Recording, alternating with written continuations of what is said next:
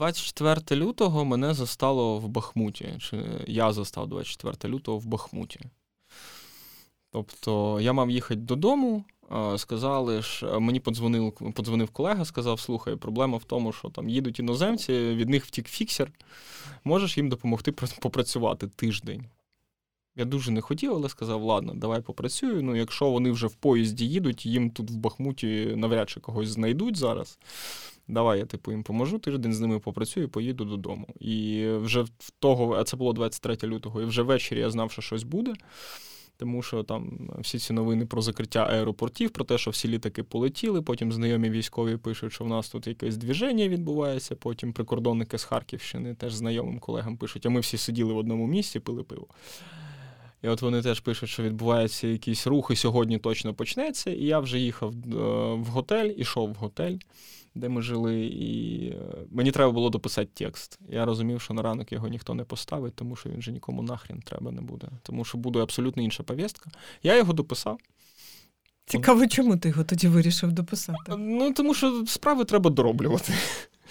От я його дописав у другій. Тобто з 23 на 24 да. ти писав текст? Так, да, я його дописав. Це був, до речі, текст про текст? невеличкі села в Донецькій області, які обстрілює е, великокаліберна артилерія 152 мм.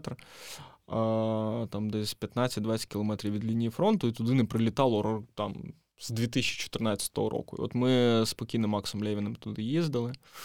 Говорили з місцевими, все це знімали. І от, значить, я весь цей текст закінчую. Відправив до третьої ночі, почитав новини поставив будильник собі на 4.50.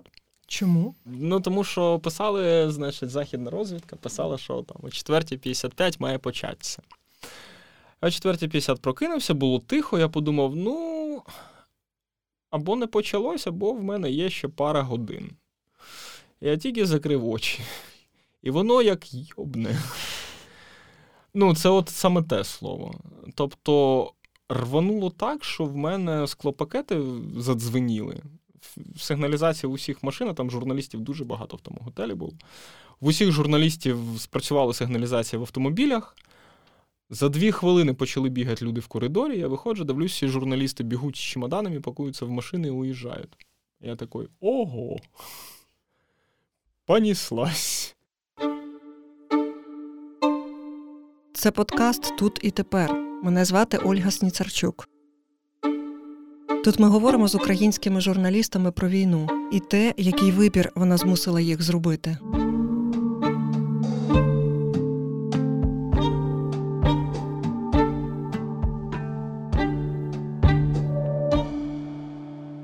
Сьогодні будемо говорити зі Стасом Козлюком і поговоримо про е, ці його воєнні поїздки. Замаханий репортер. Це його нік з Твіттера, насправді це я не даю зараз таких сміливих означень. Він сам себе так назвав, а ще він сам себе назвав. Мені дуже сподобалось, е, коли я його запитала, чи він вважає себе фотокореспондентом, бо я його знаю насамперед як фотокора. Я з ним колись бачилася в Раді, в Верховній Раді він знімав як кореспондент, і я його так завжди пам'ятала. І для мене стало в якийсь момент страшенно великим сюрпризом, що він е, не відклав фотокамеру, а почав е, писати також. Стаса я зустріла в березні, коли зник Макс Лєвін. Я пам'ятаю, що ми стояли і ще взагалі ніякої інформації не було. Була лише надія, і ми стояли, обговорювали, що е, ну, хочеться сподіватися, що Макс знайдеться. Ми думали, прогнозували, які ймовірності цього можуть бути. Потім за якийсь час ми знов зустрілися вже на акції Пен. Е, це теж було у Львові. Акція Пен е, присвячена злочинам проти журналістів. і Стас Стас е, тримав якраз портрет Левіна Макса, а його дівчина тримала е, портрет Дмитра Хилюка. Це теж журналіст, якого досі не можуть знайти. Він зник в Київській області, і там його досі шукають.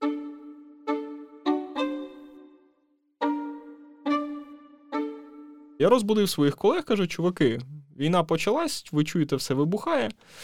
А колега такий: ти знаєш, всі війни починаються однаково, це хаос, ніфіга не зрозуміло. Давай... Можна я досплю? Да. Серйозно? Каже, давай дочекаємось ранку, поснідаємо і будемо рішати, що ми робимо. Я кажу, чувак, сніданку не буде, ніхто не прийде його готувати. Кажу, місто евакуюється зараз, от прямо зараз.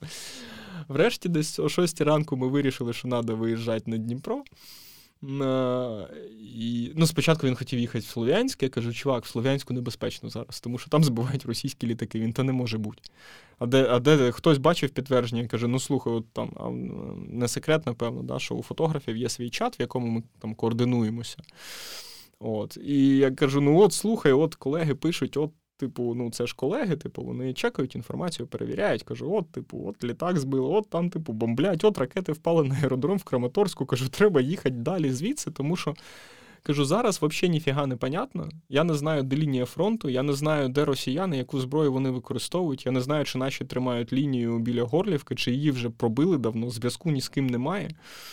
Кажу, давай виїжджати, рішати проблеми з машиною, там з цим всім, а потім вже будемо щось думати. От, Ну да, в результаті ми вибралися звідти, але це зайняло багато часу. От, Я опинився в Дніпрі, родичі в мене в Києві. Над Києвом дивлюся, колеги скидають фотографії, летять К-52 ці гелікоптери, летять якісь десантники в Гастомелі. Я думаю, бляха-муха.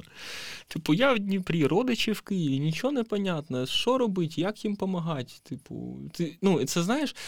Це настільки жахливе відчуття, коли ти усвідомлюєш, що відбувається, ти усвідомлюєш ризики, ти розумієш, що треба робити, але при цьому ти нічого зробити не можеш, щоб допомогти людям. Це таке безсилля дике. А потім я зрозумів, що єдине, що мені лишається, це типу робити свою роботу. От і все.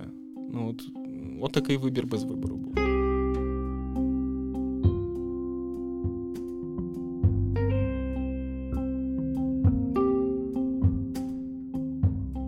Ми з Льошею Фурманом і Сергієм Поліжаковою поїхали на Житомирську трасу 2 квітня, от, і ми там побачили те, що ми побачили.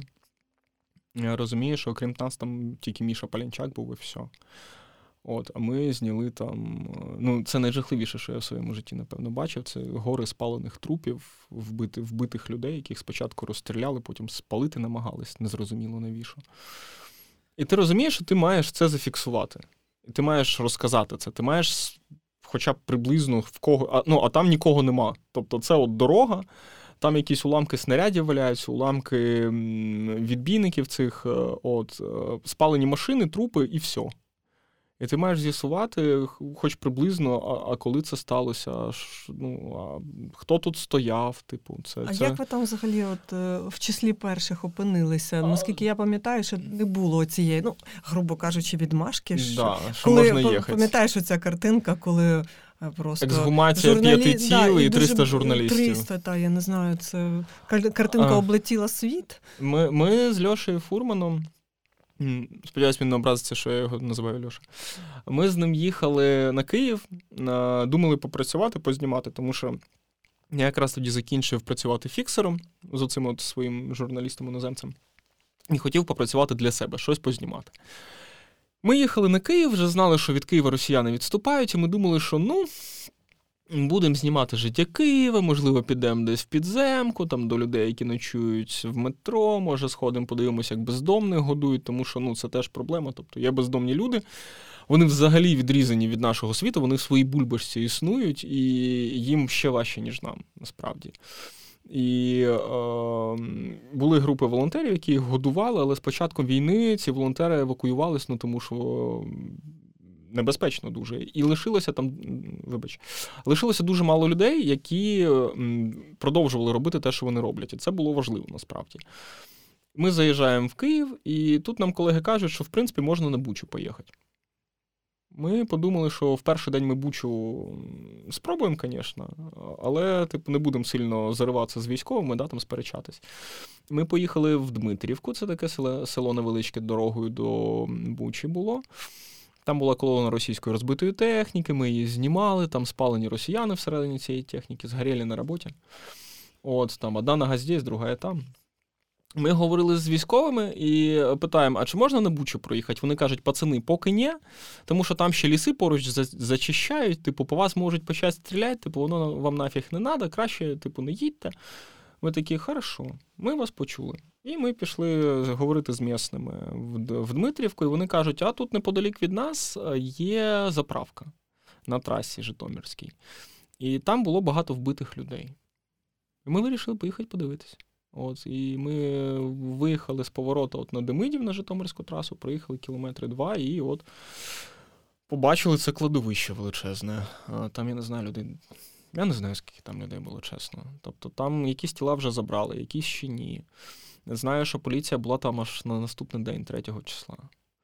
Ну, Тобто ми не планували туди їхати від початку. Ми хотіли поїхати в Бучу, а потрапили от е, на Житомирську трасу і да, зняли те, що ми зняли. У вас ну, наші військові якось не намагалися ну, відправити звідси, сказати, що поки що не можна. Тобто, як, Там як нікого це не було. Нікого не було. Там нікого не було. Тобто тільки ви і да. вбиті люди. Ми вбиті люди. Потім при е, якісь місцеві їхали на машинах час від часу, дуже небагато.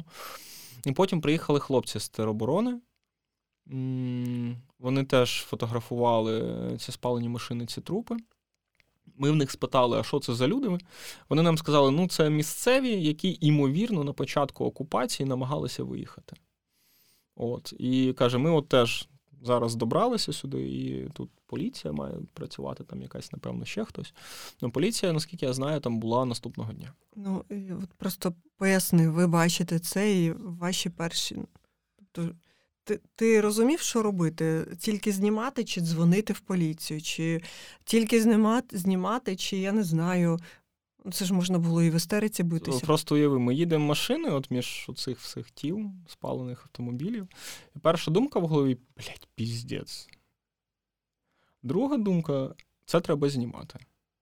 Це треба показати, ну тому що треба показати жорстокість росіян тому що вона якась не, неосяжна, вона абсолютна. Там реально от спалені люди, в когось там частин тіл немає, в когось там вже типу м'язи погоріли. От.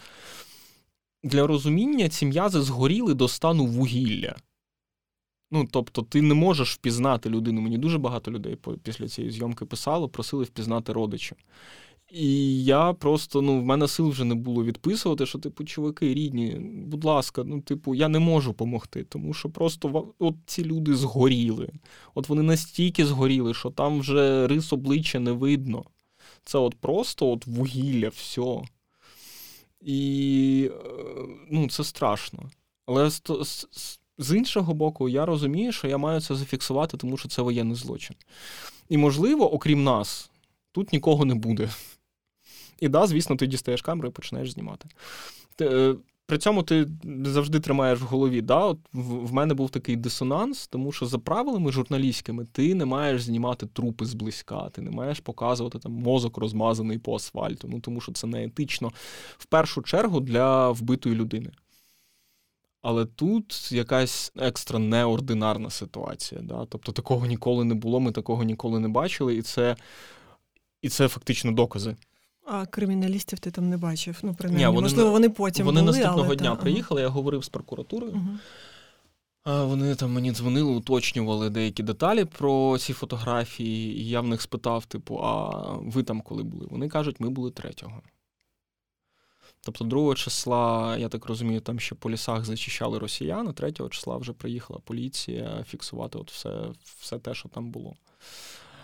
Ну і це повертаючись до теми, що я не можу себе уявити в іншому місці. Тому що насправді, от зараз, тільки по Київській області, ти заїжджаєш в будь-яке село, і там в тебе готовий репортаж. Е, Принаймні текстовий. Тому що в кожній хаті тобі можуть розказати таких історій, від яких просто волосся сивіє. Про те, як люди ховались в підвалах, як, як їх там закривали, як е, чоловіків забирали на розстріли, як в городах мінували тіла я, блін, не знаю, як там погрожували зґвалтуваннями вбивствами, як зібрали всі, як, е, типу, люди хотіли евакуювати дітей в більш безпечне місце. І зібрали чоловіків і дітей, дітей поставили всередину, чоловіків, типу, з пенсіонерами спереду і ззаду. Чоловіки тягли там на тачках пенсіонерів. І от поки вони йшли, з дворів виходили росіяни і стріляли в повітря при цьому. І таких історій до хріна. А от таких київських областей у нас буде дуже багато. У нас буде дуже багато Бучів, у нас буде дуже багато Гостомеля, Бородянки, Дмитрівки, Милої. Ну тому що майже в кожному селі така жесть відбувалась. І я маю, ну і я, як журналіст, туди маю приїхати, тому що люди мають історії цих людей мають почути.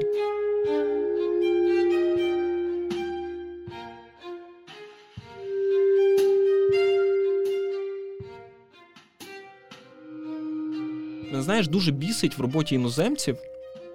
Ну, тому що там в Київській області ми це бачили постійно. Да, Купа іноземців приїжджає. І для них оця історія вже якась не така, а ця історія не сенсаційна, а там вже щось десь про подібне писали.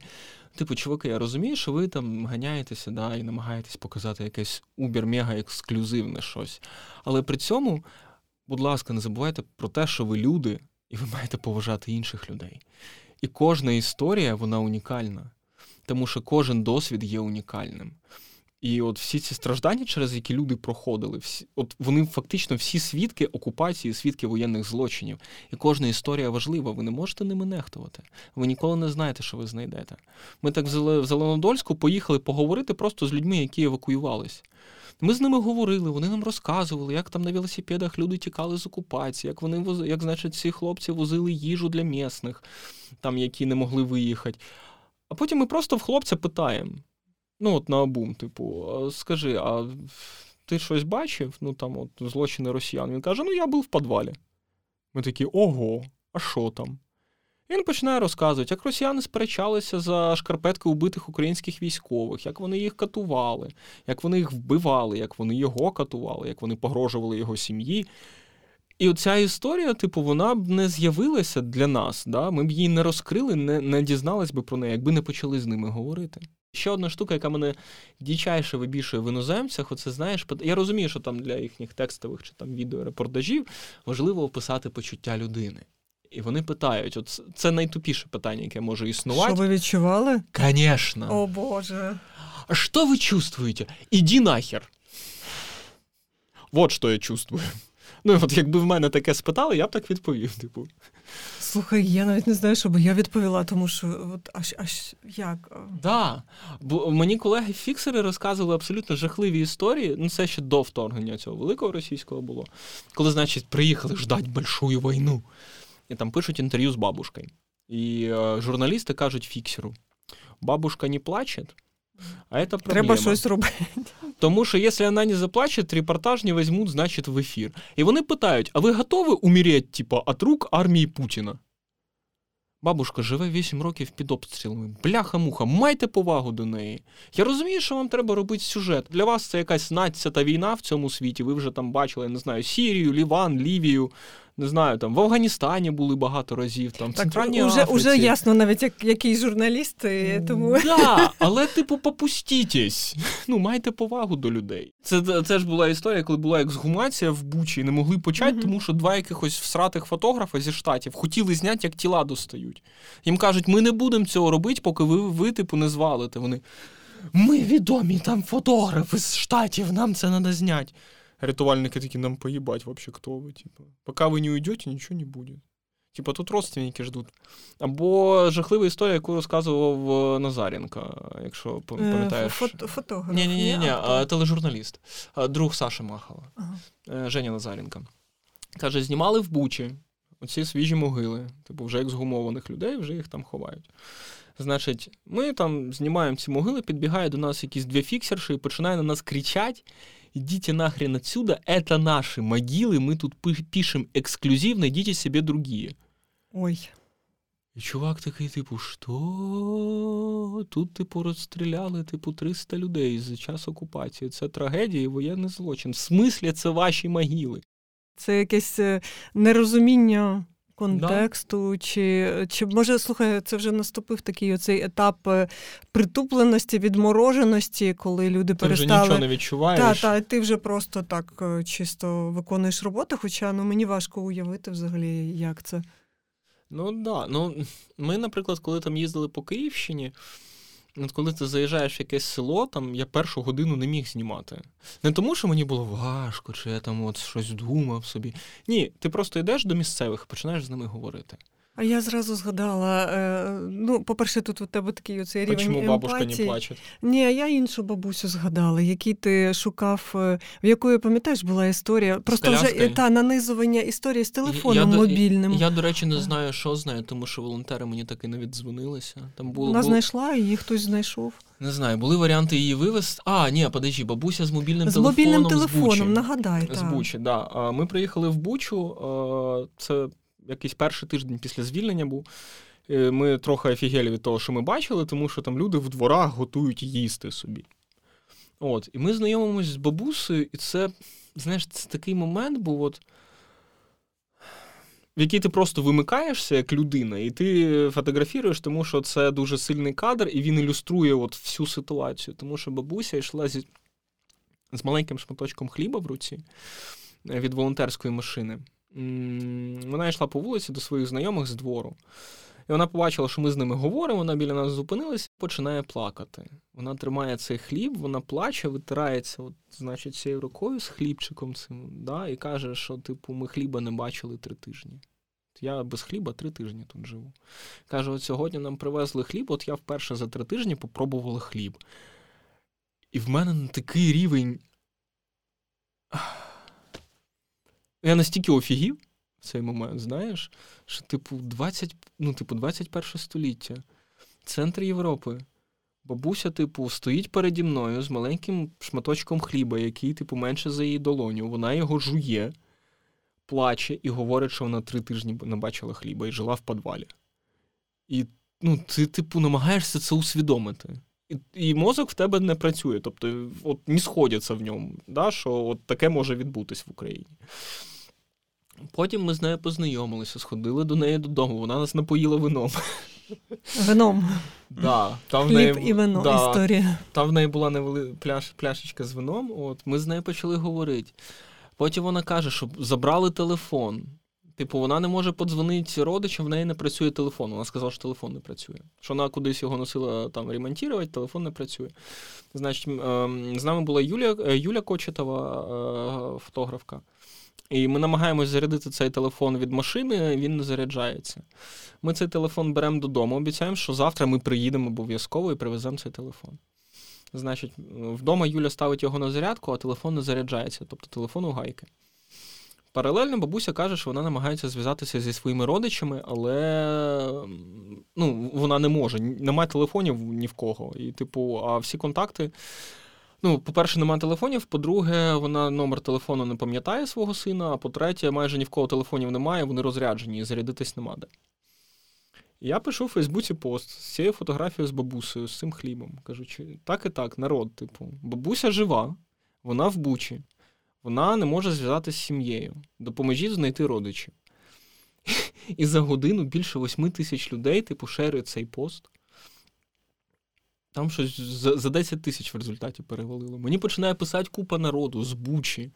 Кажуть, що за бабушка, а ми там, можливо, знаємо її сусідів, якихось там знайомих.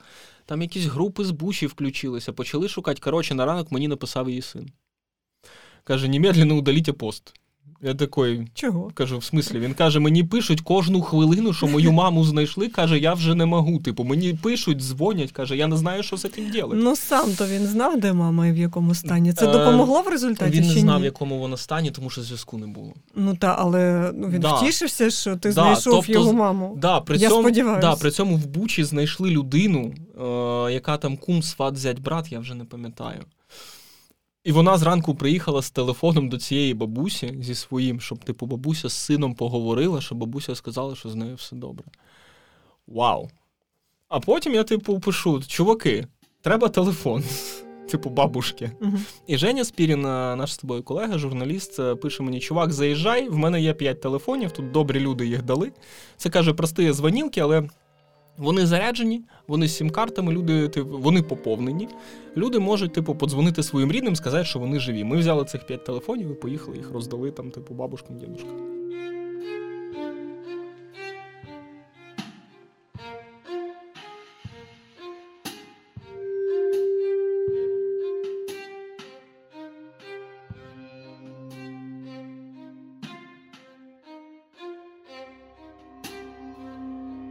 Міста дуже порожні. От мене це, ну, знаєш, це так страшно виглядає. Е, наприклад, ти в Авдіївку приїжджаєш, а там нікого нема. От там центр міста. Якщо хтось був в Авдіївці, можливо, знає, там був такий торговий центр, бум називався він. От, е, в, цей магазин, в цей торговий центр прилетіло в цей магазин, да, там е, дах розвалений, багатоповерхівки без вікон стоять. Де-не-де іноді ходять люди, пара точок на ринку працює, всі сидять по підвалах, і з того, що нам казали, там десь тисяч шість чи вісім людей лишилося з 30 тисяч населення. Бахмут порожній. Тобто ти приїжджаєш в Бахмут, ти бачиш там черги в якісь продуктові магазини можуть стояти, черги за пивом. Пиво продавати не можна, але в магазині написано, значить, напій хмільний, чи там напій пшеничний. Ну, всі всі все прекрасно всі все прекрасно розуміють, да? От, але да, там черги за пивом стоять, десь черги. Так, а за хто продуктами. в чергах стоїть, якщо місто порожнє? Що за ну, місні, місцеві, які лишилися, і журналісти. А чому лишили? А чому лишилися? А, Ти знаєш, от люди по-різному відповідали на це питання. Найбільш тупа відповідь, яку я чув, ми нікому не потрібні. Ти кажеш, блін, ну слухайте, от у вас зараз може прилетіти снаряд взагалі не ілюзорна. От прилетіти в вашу хату і і вас нахрін спалить, і хату вашу спалить, і все спалить. У вас є волонтери, які готові безоплатно вас вивезти в Дніпро, наприклад. В Дніпрі є волонтери, які допоможуть там з житлом на перший час. Да, ви будете жити десь, не знаю, в умовній общагі, в комуналці, ви можете жити в спортзалі, на каріматах і спальниках, але при цьому на ваші голови не будуть падати гради це вже безпечніше. Далі ви можете знайти якихось родичів, можете знайти якихось знайомих, е, знайомих знайомих. Е, врешті можна попросити волонтерів спитати, можливо, вони зможуть допомогти знайти житло десь на Західній Україні, наприклад. І люди цього не розуміють. Вони кажуть: ну, блін, це дофіга грошей, в нас грошей немає, ми не можемо поїхати. А ще одна відповідь була: ну тут же мій дім. Ну, от в Сєвєродонецьку, наприклад, коли ми були. І ти такий, ну блін, від твого дому, будемо чесними, ні хріна не лишилось. Ну, тому що Сєвєродонецьк обстрілюють, і якщо ти з нового Сєвєродонецька, там, де висотки, там все згоріло нахрін. А якщо ти зі старого Сєвєродонецька, ну там вікон немає, там десь е, стіни будин... в будинках повиламувало. От як ти будеш жити в хаті без вікон? При тому, що ситуація взагалі не зрозуміла і, можливо, там е, місто впаде. Ну тому що військові не можуть вічно тримати лінію оборони. Ну, а важливо розуміти, це ми говорили з воєнними, які з військовими, які стоять на півночі Донеччини. Вони розпов... вони говорили, що там росіяни взяли Ізюм просто через кількісну перевагу. Вони просто задавили трупами нас. І, в принципі, росіяни можуть це робити постійно. І немає гарантії, що з, з тим же Сєвєродонецьком так не буде, що там да, росіяни не задавлять нас трупами.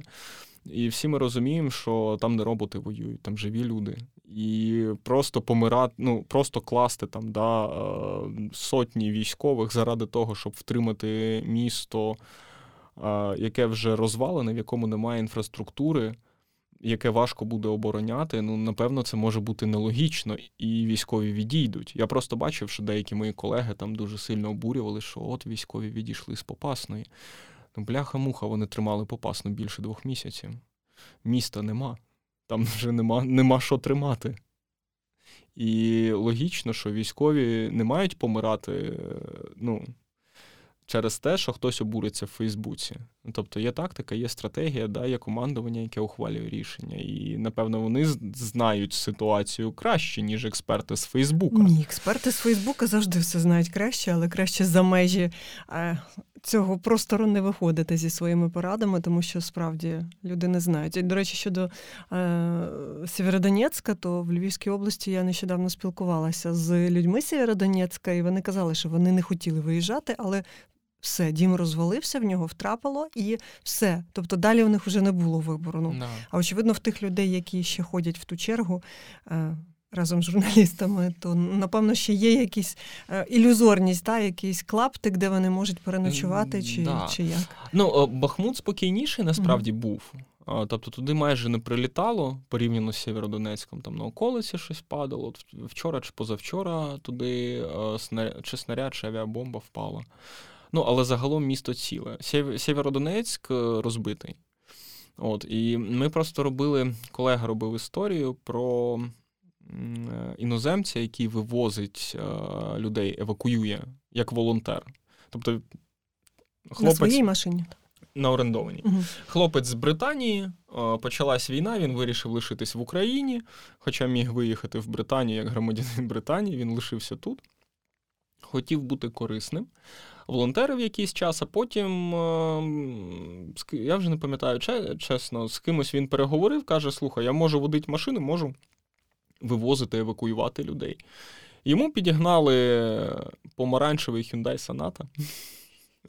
І він на ньому вивозив людей з Сєвєродонецька з Лисичанська. От ми з ним їхали, і просто для розуміння ситуації, от до чого не треба доводити. Е, ми мали вивозити двох чи трьох людей.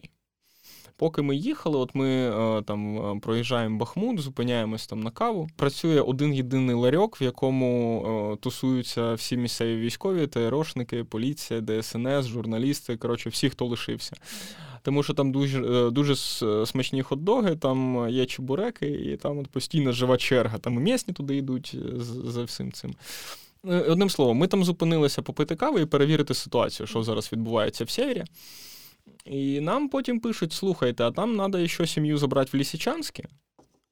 А там ще в нас коротше, двоє водіїв, ну вони легко поранені, на на міні підірвали машину і ще їх забрати. У нас дві машини, нам, а, нас четверо в цих двох машинах, і нам туди ще треба впихнути 11 людей.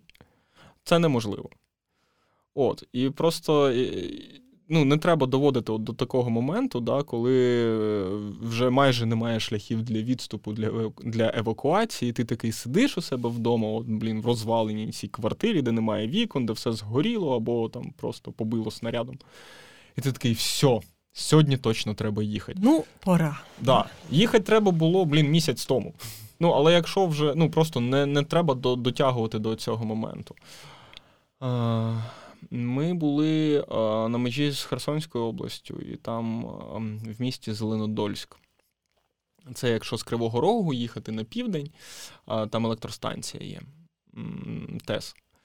І це фактично перше таке невеличке місто, в яке потрапляють люди, які тікають з окупації. Там можна помитися, переночувати, поїсти, знайти контакти волонтерів. Ну, коротше говоря, якось спланувати подальші кроки. І ми там зустріли хлопців, які потрапили в полон до росіян. Місцеві хлопці десь 20 років, 20 скільки іншому було, 28, по-моєму. От Вони жили в невеличкому селі, Нововознесенськ, воно, здається, називалося. І росіяни думали, що ці хлопці, значить, передають якусь інформацію українським військовим, що в них там рації якісь вдома є. Ну, зрозуміло, що рації вдома ні в кого не було. От, І одного забрали в підвал на початку квітня, іншого в кінці квітня. І їх там катували, били обливали кип'ятком, ну там страшні речі відбувалися. Там одного, В одного хлопця привезли сестру, вимагали від нього назвати, де позиції українських військових, інакше зараз сестру от при ньому тут будуть гвалтувати. Ну, Там капець. Тобто ці люди бачили, як вбивають там українських військових, катують, і там жахливі речі кояться. І да, теж люди сиділи от в селі, думали, що якось пронесет. Не пронесло. І в результаті там да, місцева школа перетворилась в катівню, в яку вони попали. Ну, Хтось свідомо лишився, тому що, от, наприклад, там перший хлопець він намагався допомагати людям, тому що там проблеми з їжею, з медикаментами. Він просто їздив е, в Зеленодольськ, купував продукти і назад привозив, роздавав типу, місцевим. А в результаті його піймали росіяни. От, е, ну, тут, тут я можу зрозуміти, да, тут був свідомий вибір людини допомагати людям, які не можуть про себе подбати, які не можуть фізично вибратись. Да? Це там старенькі люди, яким важко ходити, або паралізовані, або ще щось. От, А якщо в людей є можливість виїхати, то краще виїжджати. Ну, Тому що жод... ну, я не уявляю, що може вартувати твого життя, чи життя твоїх рідних, чи твоїх дітей.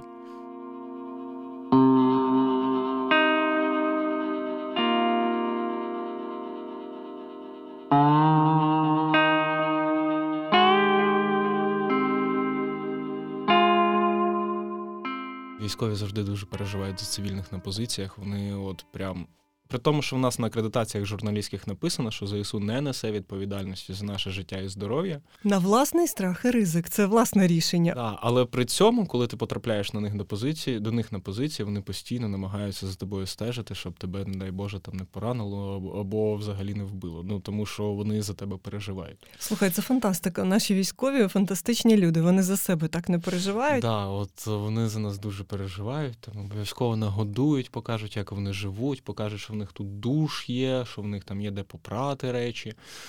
Іноземці зазвичай дивуються, коли приїжджають там на позиції, дивляться, душ в пацанів є. Вони mm-hmm. там туди ходять раз на день чи там раз на два дні, залежно від їхнього бажання і сил. От, А а якщо це позиції десь там в селі якомусь, то там ще й може бути пральна машина, унітаз, тобто вони там перуть речі. І іноземців це зазвичай дуже дивує, тому що ну, ніби йде війна, да, повномасштабна війна. А при цьому там наші е, військові знаходять час, щоб е, знаєш, випрати речі в пральній машинці, якщо вона є. Або сходити в душ раз на день. А, ну, тобто, це, от, знаєш, це дуже важлива штука, насправді, от такі дрібні речі зі звичайного мирного життя за собою зберігати. А, це допомагає не поїхати дахом. І це дуже важливо чути людям, які залишаються зараз в е, в містах. Ми не будемо зараз говорити там про рівень безпеки, але які кажуть, та вже не буду вже за. Дивитись за собою, бо що вже немає ніякої різниці. Але коли такі приклади є, і коли самі військові на цьому наголошують, то це то повинно якось мотивувати, надихати людей, е, залишатися людьми. Да. Ми працювали з групою медаваків е, медичної евакуації. І це було дуже цікаво дивитися, як, наприклад, там є медики-хлопці, медики-дівчата, от дівчата зранку просинаються, вони там миють голову, розчісуються, ще щось. Ну, якщо в них, звісно, є час на це. От, І це, знаєш, така частина звичайного життя, от побутового, яке ти, в принципі, бачиш кожного дня. Але тут ти це життя бачиш на лінії фронту, працює артилерія, іноді літають літаки, да, там поранені, страшні поранені є. От, Але при цьому вони е, намагаються якось е, зберігати звичайну людську подобу, да? тобто не виглядати, як там, я не знаю. Я не знаю, яке слово правильно підібрати. А ти не підбирай, ми тут не підбираємо mm. так аж слів. Але слухай, ти це сказав, і я згадала одразу ілюстрацію, особливо коли ти описав, як дівчата розчісуються. Була ілюстрація, можливо, навіть ти бачив цей е, такий легкий срачок, я б сказала, в Твіттері mm-hmm. е, про під фотографією е, дуже красивої дівчини з е, макіяжем. І там була така досить довга гілка, де обговорювали. Ну, в смислі, вона на, на нулі.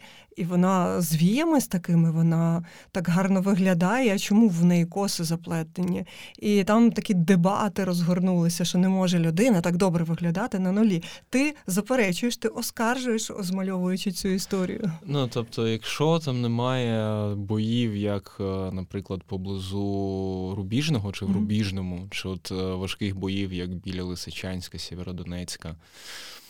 Якщо ситуація Ну, спокійно, це неправильне слово, але якщо говорити про нинішню нинішню історію, да, то окей, більш-менш спокійна ситуація, то і чоловіки, і жінки намагаються якось е, за собою стежити. Ну, ну тобто... ладно, вони в принципі як боги виглядають. Я не ну, знаю, да. ти як фотограф, напевно, теж це відчуваєш. Ну, да. Тобто, ти знаєш, ти ти от заходиш тут в розполагу, в місце, де вони там ночують, да, і там не смердить шкарпетками, там не смердить брудним одягом, там постійно щось сушиться в них там на дворі, да, якісь речі, там, не знаю, футболки, шкарпетки, ну, пардон, труси, якісь рушники, там форма. Ну тобто вони за собою стежать. Ну тому що це в першу чергу тобі неприємно, коли ти смердиш як чмоні якийсь. Е, от. А, І в попередні роки насправді таке бачив. Тобто я жив з військовими, де це було? Село Гладосове є таке біля Горлівки. Я там з військовими жив 3-4 дні. От, І це було дуже так дивно зранку наблюдати, е, зранку спостерігати, коли ти просинаєшся і бачиш, ну ти там стаєш о 6 о 7 наприклад. Да? Зазвичай там хлопці, які не на зміні, вони встають трохи пізніше, там, типу, о 8, о 9, от ти просинаєшся і бачиш, як там встали дівчата, і вони там вже миють голови, там, не знаю, підводять якийсь макіяж. І ти на це дивишся, і ти намагаєшся зрозуміти, а навіщо? Ну тому що ж це село, в якому вже майже нікого немає, окрім військових. а потім ти розумієш, що їм важливо.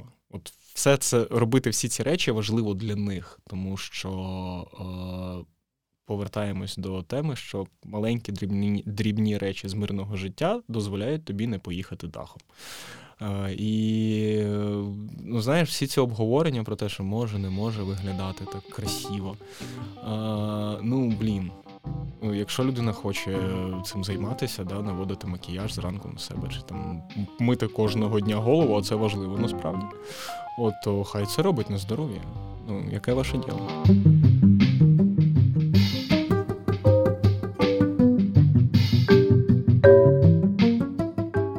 Пам'ятаю, ми з тобою стояли на акції Пен. Е, у тебе був е, в руках е, портрет Макса. Макса Левіна. У твоєї дівчини в руках був портрет Дмитра Хилюка, його досі не знайшли. Були плакати Називай війну війною. Якісь висновки після смертей наших колег можуть бути? Знаєш, мені стало дуже страшно. Я боятись дуже сильно почав. Ну, типу, я дуже довго не міг собі в цьому зізнатися, да, тому що там, коли треба було їхати десь на лінію фронту, от прям все. Прямо от все так хололо всередині, і ти такий, блін, може мені там болезнь симулювати, щоб не поїхати нікуди, сказати редактору, що я не поїхав. От, але в момент, коли ти сідаєш в машину і їдеш, ти вже такий, ну, блін, я вже їду, що що поділаєш? Ну, чесно, дуже страшно. Дуже не хочеться померти. Е, ну, Але історія в тому, що ну, а зараз нема безпечних місць в Україні. Ти можеш прийти до себе додому, от як з продюсеркою Радіо Свобода було, і прилетить ракета, і все, і конець тобі. Ти ніколи не вгадаєш. Ну да, там на біля лінії фронту ризик вищий. Але перед тим, як туди їхати, ти зазвичай намагаєшся зрозуміти, що там відбувається. Тобто, наскільки Вибачте, я вам тут дроти постійно дергаю. А, Ти ти, ти намагаєшся зрозуміти, наскільки сильні обстріли, яка там оперативна ситуація зараз, як далеко стоять росіяни, яка лінія фронту, чи в оточенні місто, які туди ведуть дороги.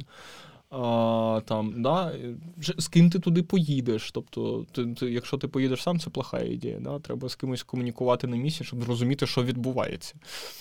От. І ну да, страшно до усрачки просто, але ти береш і їдеш, ну тому що треба. От і все.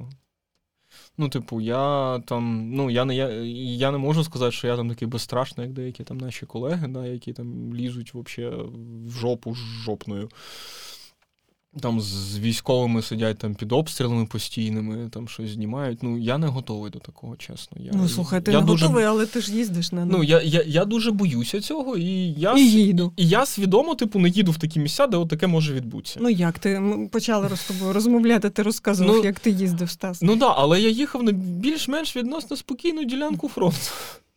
Хто ж знав, що так буде, але ж я вже їду.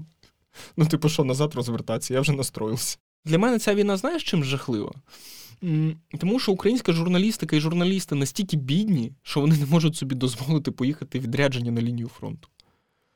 Ну от з пишучих журналістів, я не знаю, може на пальцях однієї руки можна перерахувати тих, хто поїхав. працювати. Ну, слухай, акредитація Збройних сил передбачає, е, що в тебе має бути бронік і Е, каска, Каска, та, ну, та, і, Пер, ну, Перед цим в тебе... Слухай, ну це досить дорого, тому я впевнена, що перед звичайно цим в тебе не всі мають можуть. бути гроші, щоб приїхати на місце і зняти собі житло. А це, типу, не дешева історія, насправді, для українських медіа. Ну, я е, коли Про працював... страховку, мені здається, Яка взагалі страховка? можна навіть не починати А в нас, по-моєму, взагалі не страхували донедавна. Тобто була проблема. Я пам'ятаю, ми говорили про це з інститутом масової інформації. Вони, до речі, допомагають да. касками і броніками, тобто частину да. можна вирішити. Да. питань. От. Е, ми ми кілька років тому з ними говорили про страховки, що непогано було б нас страхувати. Вони сказали, що типу чуваки в Україні ніхто не страхує журналі... Ми питали, каже, страхових, і, типу, журналістів, які їдуть на війну, страхувати ніхто не хоче. Ну, Слухай, ну що ти будеш е, себе почувати краще, якщо в тебе буде страховка? Ти будеш в тому плані, що ти будеш менше боятися? Ні, чи Ні? Ні ну, менше тож... боятися я не буду. От в цьому то і історія. Ну, знаєш, єдине, що ради, що якщо є страховка, якщо тобі, умовно кажучи, відірве ноженьку чи рученьку, то ти не будеш збирати гроші по світу, типу, на операцію в тебе є страхова компанія, яка тебе застрахувала. Це все, якби, ну так такое собі. Заспокоєнням тут і не пахне. Да, да, да. Ну, типу, для мене просто це, це реально дуже жахливо, що українські журналісти, от, типу, не їдуть туди працювати. Тому що українські військові з радістю готові прийняти українських журналістів у себе на позиціях, тому що з українцями простіше. Ти говориш з ними однією мовою, вони розуміють, що ти від них хочеш. Ну, в сенсі, що ти військовий від них хочеш, що, типу, от, пожалуйста, вот тут не знімайте, тому що у нас там, типу, що-то стоїть, о чому не треба говорити, що у нас тут стоїть. От, або тут, типу, опора стоїть, буде понятно, де у нас позиція, і нас розвалять. Ну, іноземцям це важко пояснити. Українцям простіше. І тому українцям простіше працювати з військовими нашими. І тому треба їхати. Ну, в кого є таке бажання. Скажи, от а ти себе ким вважаєш? Тому що я тут пару пару питань назад кажу фотограф, та? а потім, і коли я це сказала, я зрозуміла, що що я тебе не вважаю. Ну, sorry, фотографом. Ти більше е, storyteller е, тепер, е, звичайний журналіст, тому що ти описуєш, слухай, я відкрила твій репортаж, хочеш сам? Я думала прочитати. На, сам прочитай.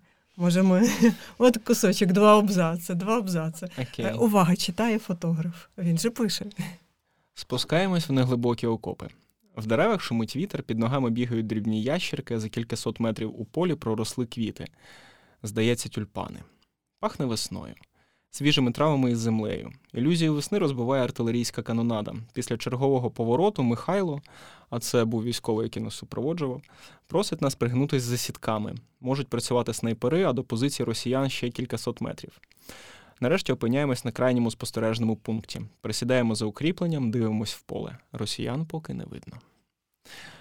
Ну, Хай хай так буде весь час, насправді, хай да. їх буде не видно. А, Ну, Я не вважаю себе фотографом. Чому? Тому що ну, цим треба жити постійно.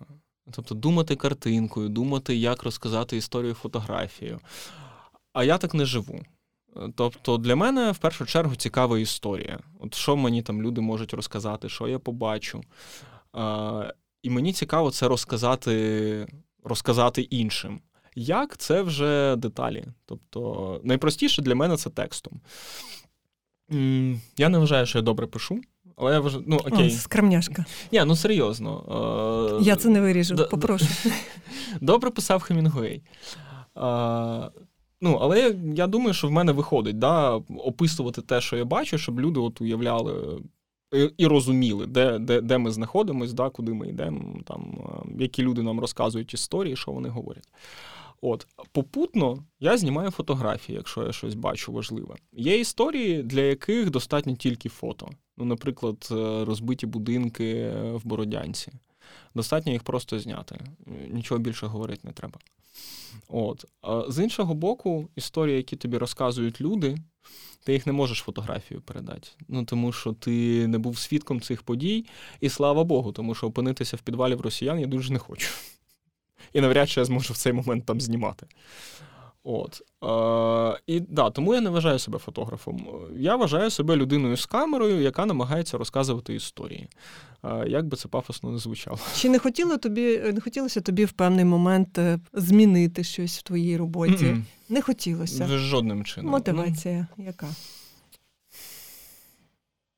Ти знаєш, Мені дуже повезло зі школою. В мене була дуже класна, дуже крута, класний керівник. Вона була археолог за професією, історик за фахом. І вона е, привила мені любов до історії. І я не можу себе уявити в іншому місці, коли в країні відбуваються настільки історичні події. Я не можу себе уявити десь от де-інде там Ну, да, це звучить жахливо, да, і там, можливо, неправильно. Я не можу себе уявити медиком, я не можу себе уявити військовим зараз, я не можу себе уявити волонтером. Я можу себе уявити журналістом, тому що я маю бути там, де відбувається історія. Я маю її фіксувати, я маю її розказувати, я маю її записувати, щоб потім цю історію було кому далі розказувати. Тобто, ти це маєш побачити, ти це маєш почути, ти це маєш сфотографувати, записати на відео, неважливо вже. Ну тому що це все насправді інструмент для того, щоб історію розказати. В мене були дуже колись цікаві співбесіди з телеканалами. Вони мені відмовляли, тому що кажуть: ну ти ніколи не знімав сюжетів, ти тільки от тексти пишеш, типу, ти нам не підходиш. Я кажу, чуваки, а яка різниця? Кажу: ну, це просто інструмент. Я можу написати текст, я можу зняти відео, я можу зробити фото, я можу там сісти з людьми, в яких руки з правильного міста, да, і зробити якусь інтерактивну медію історію. Там. Слухай, це, напевно, дуже давні співбесіди, тому що зараз навпаки да. такі люди номер один в пошуках, ну, наскільки ну, я знаю, ну, які можуть все. Да, Тобто тобі не ну, мені не важливо з чим працювати, тому що це просто інструмент. Інструментом можна навчитись користуватися.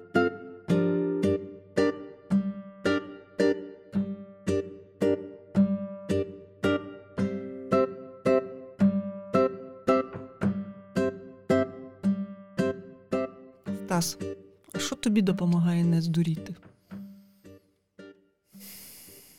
Я не знаю. Ну, правда. Я не знаю, що, що на це відповісти. Ну, Коли ми знімали бучу з Олексієм, е, чесно, я бухав кожного вечора. Я за тиждень випив пляшку віскі. Я розбирав фотографії, потім я сидів, наливав, типу, дивився в одну точку, пив, лягав спати. А потім на ранок знову починалось все. От панове їхали, знімали знову трупи, знову бухать. На сході допомагає не здуріти те, що. Це знаєш, я відповідь шукаю. На сході допомагає не здуріти те, що тобі працювати треба. Ти, типу, в роботі ти думаєш про роботу, ти розумієш, що ти бачиш якийсь піпець повний, повніший просто. Ти ну, це, це, це, ти бачиш якісь жахи неймовірні, але ти собі в голові думаєш, що окей, я подумаю об этом потім. Ну, типу, не зараз. Зараз про це думати не можна, тому що, типу, ти здурієш, треба думати пізніше, після війни. І після війни всі, можливо, будемо в одному санаторії е, сидіти. А може і не будемо, подивимося. Не знаю. Не знаю. Слухай, ну ти тримайся, тому що. Та ні, слухай, все нормально. ну. Знаєш, типу, в день ок, та й вночі ок іноді. Типу, складно було, знаєш, реально перші тижні після цих зйомок під Києвом. Тому що все це снилося, типу, і ти такий просинаєшся в холодному поту, от всі, ти бачиш всіх цих згорівших людей, блін, розчавлених танками, і ти такий. Мать, як далі жити? От, але потім ну нічого попускає, ти продовжиш робити. Ну, головне не зупинятись, зупинишся все, гайки. Ну, це працює в усьому, це ж не тільки. Ну, тобто ти продовжуєш колбасити, колбасиш, колбасиш, колбасиш, колбасиш, колбасиш, колбасиш, і типу тебе якось трохи відпускає. Ну, Слухай, навіть якщо люди, які себе позиціонують воєнними журналістами, кажуть, що не були готові до цього. А мені здається, ти себе не позиціонував як я, воєнний журналіст. Я я не вважаю себе воєнкором, я не вважаю себе воєнним фотографом, я не, не вважаю себе воєнним журналістом чи військовим журналістом. Я просто цивільний з камерою, типу, який розказує історії. І от да. Таке побачить, і ти такий, блін, це, звісно, жесть. Надо подумати, як це зняти. Ну, та і все. Цей. Про те, як не здуріть, ми з Мар'яном Кушніром з Радіо Свободи в Бахмуті зустрілись. Ну, типу, знаєш, він приїжджає, там він під під цими під е, ураганами був, типу, під, під касетними бомбами. Каже: Я стою, знімаю, дивлюсь, летить, типу, розкривається, падає. Я такий, охренеть. Типу, зняв на відео, тут хоп, ракета якась їбанула. Я кажу, це теж зняв на відео. Типу, охренеть, тепер головне виїхати. От знаєш, і типу, і я там сиджу такий, ну да, кажу, я б туди, звісно, не поїхав, мені дуже страшно, кажу, але ну, типу, чувак, добре, що вернувся, давай вип'ємо. От, і в нас так дні проходили. Герої ремарка. Да. Я я зрозумів героїв ремарка, ти знаєш? Їх всі, здається, зрозуміли, але ти прям відч... про, да. про, провідчув їх. Ну, знаєш, я коли читав, от, типу, Західний фронт, повернення, а, от всі ці книжки, я намагався зрозуміти, чому ці герої саме так поводяться. Я розумів, що в ремарка це ну, частково автобіографія. Тобто він ч- через все це проходив. Там була картина в Західному фронті, коли е, військові витягли з е, якогось багатого будинку, такого uh-huh. заможного крісла, поставили їх, значить, там десь на вулиці. Вони сиділи, курили сигари, грали в карти. Можу помилятися щодо деталей. От. Ну, Але суть була така, що вони зайшли в багатий будинок, витягли ці крісла, сиділи, значить, і от сиділи. Я розумію, чому, тому що сьогодні вони живі, а завтра хрен його знає, що буде. От, і да. Я вчора в магазині техніки Е, суто техніки, електроніки. Е, на касі е, виявила, що на розпродажі, отак, от прямо перед касою, mm-hmm. стоять такі ну дуже симпатичні келихи для шампанського. І вони там колись скількись там коштували, а там да, знижка да, щось 60%. І я теж така: опа, ну це ж ремарк, просто ремарк. Тобто війна і, і ці келихи для шампанського. Да. Ну і ну, на сході насправді багато такого типу, біля лінії фронту. От якихось таких абсолютно речей дивних, от якихось непоєднуваних. От черга за пивом. Типу, чи люди... Не за пивом, за напоєм пшеничним. Да. Чи люди, які на Великдень ідуть, все, попри все, типу, в церкву святить Паски. З красивим рушничком. Звісно. Чи там військові, які. Ну, от знаєш, історія в тому, що, типу, якщо тобі не треба знімати житло, то тобі нема куди витрачати гроші. Все закрито, всі магазини закриті, типу, бари, ресторани закриті, нічого не працює. А грошей, типу, в тебе може бути дофіга. Ну, от я по військових бачив, да, то ну, їм нема куди грош, гроші витрачати, типу, і вони їх просто людям на вулицях роздають. От підходить до там до військової якась бабуся каже: ну, купи мені хлібушку. Він такий, та зачем? Типу, от вам, типу, 2000 гривень. І бабушка така навіщо так много? Він каже: ну, вам надо, а мені, типу, я не знаю. Каже, купіть собі щось, типу, на здоров'я, вам надо, от я вам, типу, помог. Я ж, типу, тут заради вас, типу, от, і бошусь, типу, щоб вам допомагати, от я вам ще і так допомагаю, типу все буде Україна. І бабушка така: Я за вас буду молитися. Він такий, та типу, моліться, не моліться, типу, пофіг мені. Типу, головне, що ви собі купите хліба і там от ще ніштяков на ці ці 2000 гривень. Такі, знаєш, от дрібні деталі. Ну, це слухай, їх ще бачити треба вміти. Це да, ж які, всі які ти помічаєш, от якщо намагаєшся їх шукати, намагаєшся на них дивитися.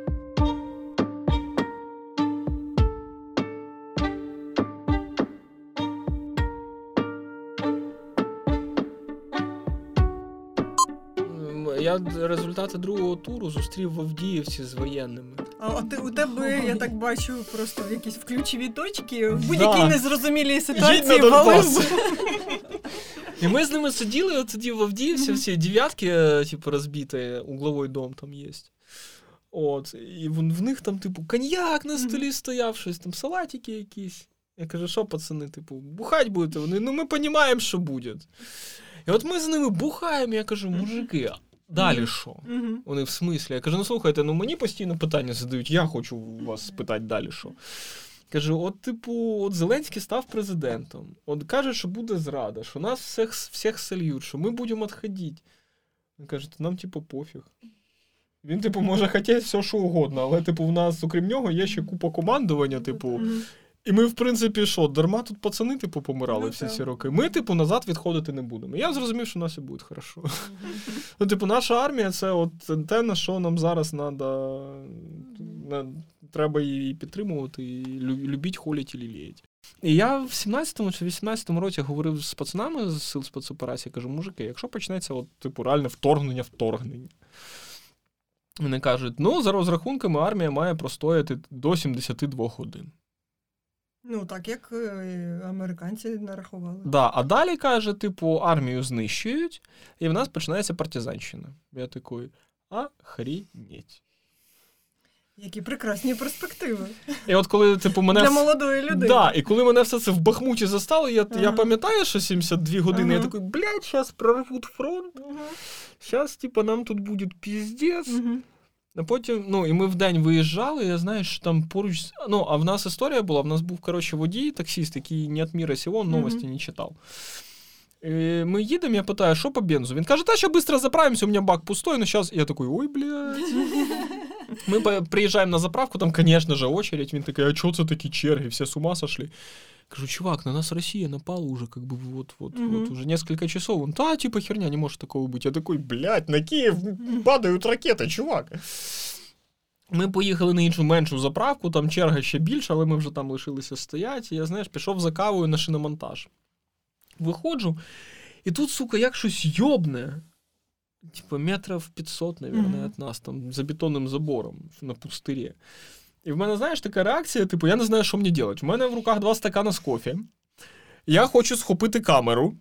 Потім починаю думати, що, мабуть, треба лечь на землю, тому що рядом. Але ж кава розілється. Да! А ще ж тут камера на боку висить, її не можна залити кавою. І от ти, ти знаєш, як в шоу Беніхіло також, типу, з цією кавою. Крутишся, носишся, не знаєш, типу, куди, куди себе діть. От, але потім, коли ми вже їхали, ти починаєш розуміти, що, типу, наверное, 72 часа не сработає.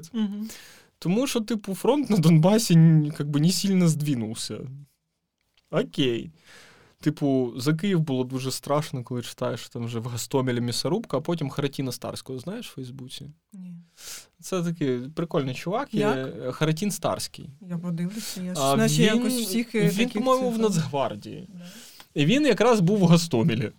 Я читаю... Латин... Латинець? Я не пам'ятаю. І він якраз пише, типу що ми морщились цілий день, типу, обычные 20-летние пацаны, типу, перемалывают на капусту, значить, елітні десантні підрозділення mm-hmm. російських войск. Да, типу, на жаль, ми зараз змушені відійти, в нас закінчились патрони. Mm-hmm.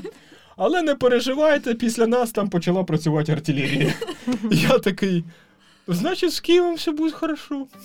Якщо вони не змогли нахрапом висадити десант, типу, Київ стоїть, все стоїть, типу, нормально. Типу, не буде просто кацапом, це саме головне. Ну що, я сподіваюся, що ви дослухали до цього моменту.